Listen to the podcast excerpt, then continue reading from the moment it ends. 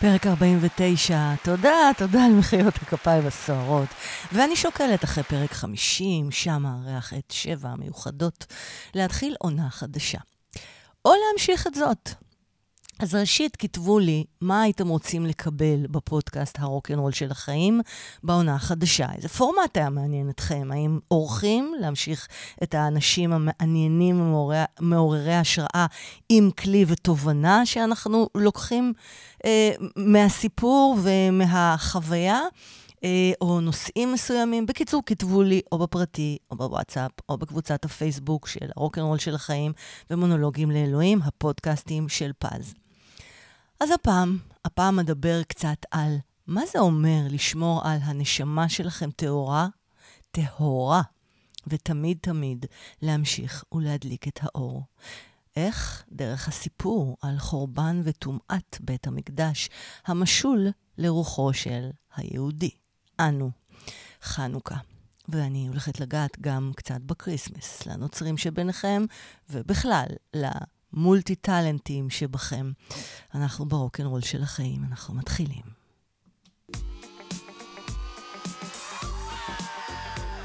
הרוקנרול של החיים, פודקאסט מפוצץ השראה והתפתחות אישית בסגנון אחר, בהגשת פז מוסקוביץ', master coach לחיים ולבניית הרצאות ופודקאסטים.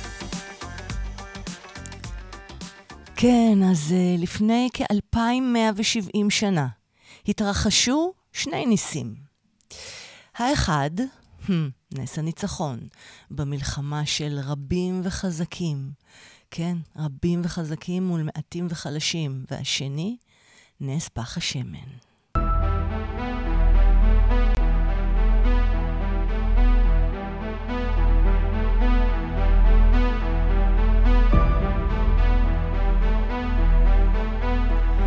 היוונים. היוונים לא רצו להרוג את עם ישראל בגופם, אלא הם רצו סך הכל להשפיע עליהם את התרבות שלהם. יהודים אשר הסכימו לקבל עליהם את תרבות יוון, לא רק שלא התנכלו להם להורגם, אלא שאף זכו ליחס של כבוד מצד היוונים. חלקם אף קיבלו משרות חשובות, קודמו בחברה, בפוליטיקה היוונית העתיקה. תרבות יוון באותה תקופה הייתה סמל בכל העולם לתרבות נאורה שהלכה והתפשטה בעולם כולו. צר היה ליוונים לראות עם אחד שאינו מושפע מתרבותם ודבק בתרבותו העתיקה. כן, כן, אנו היהודים. הדבר פגע בציפור נפשם ובגאוותם. בדרכים רבות הם ניסו להעביר את היהודים על דתם ואמונתם, וכך הייתה התורה נתונה בסכנת קיום, חס ושלום. ומה קרה אז?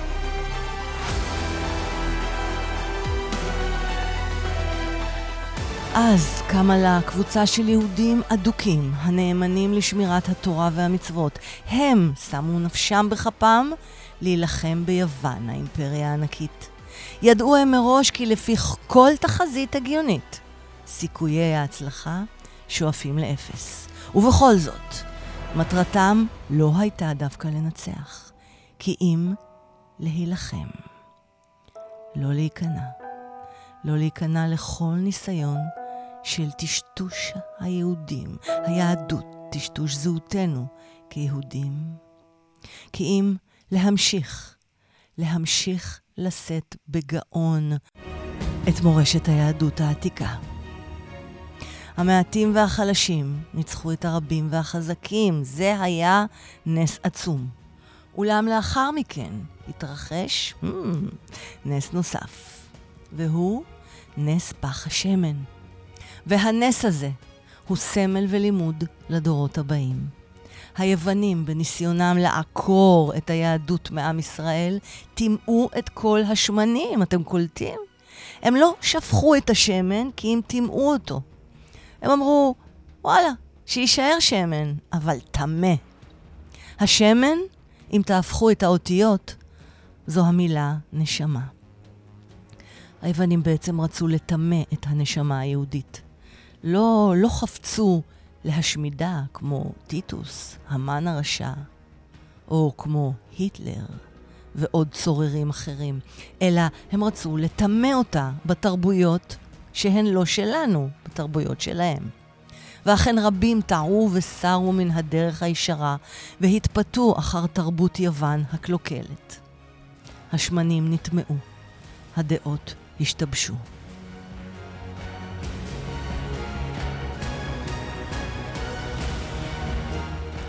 גם במצב שנטמעו כל השמנים, השתבשו הדעות. נטמעו הנשמות הטהורות של עם ישראל. גם אז אפשר היה למצוא את פח השמן הטהור. כלומר, את הנקודה היהודית הזו, המצויה בליבו של כל יהודי פנימה, כן, גם בלבבותינו אנו. הנקודה הזו שלא נכבאת ולא נטמאת. ולא לא נעלמת לעולם.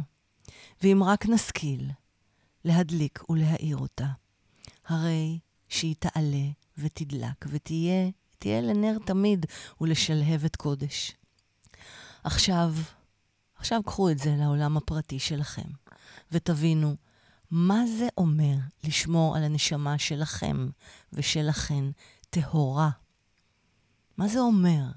איך זה בא לידי ביטוי כשאתם מרגישים שאתם שומרים על הנשמה שלכם טהורה?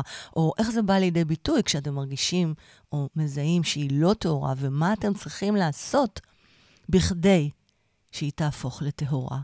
ותמיד תמיד תזכרו, להמשיך ולהדליק את האור. ואצלי האור זה להמשיך ולרקוד את הרוקנרול של החיים. פרק ההמשך לזה הוא במונולוגים לאלוהים. אתם מוזמנים, הופ, ישר לעבור לשם. שם אני בודקת מול אלוהים את כל נושא החורבן והנס שנייצר מתוך החורבן. אז אתם מוזמנים לפודקאסט מונולוגים לאלוהים, פרק 30. אז תמשיכו להדליק את האור. אני הייתי פז מוסקוביץ' ברוקנרול של החיים. הרוקנרול של החיים פודקאסט מפוצץ השראה והתפתחות אישית בסגנון אחר, בהגשת פז מוסקוביץ', master coach לחיים ולבניית הרצאות ופודקאסטים.